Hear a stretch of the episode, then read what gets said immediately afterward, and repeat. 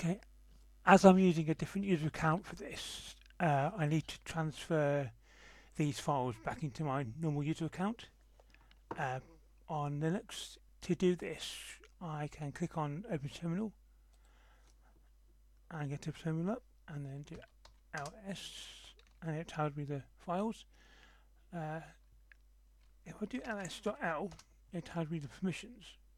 So as you can see at the moment, uh, it's uh, the teaching account.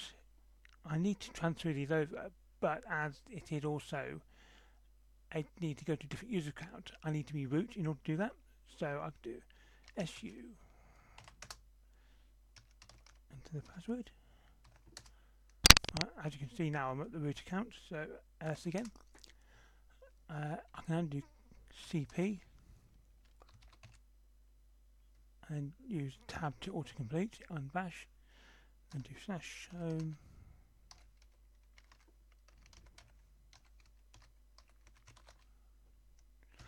enter destination and it's uh, transferred over or copied over. Now I need to go to cd home. Again I'm using tab to autocomplete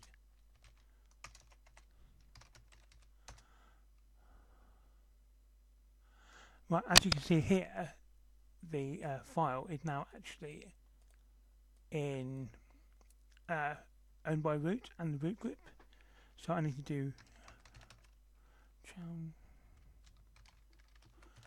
so change owner, username, file name. I also need to change the root, the uh, group access.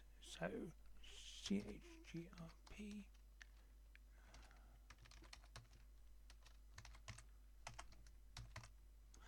again.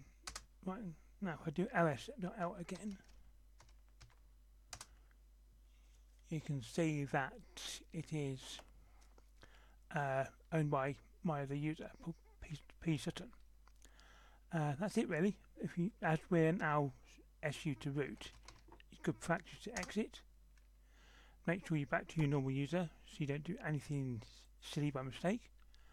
And that's it really.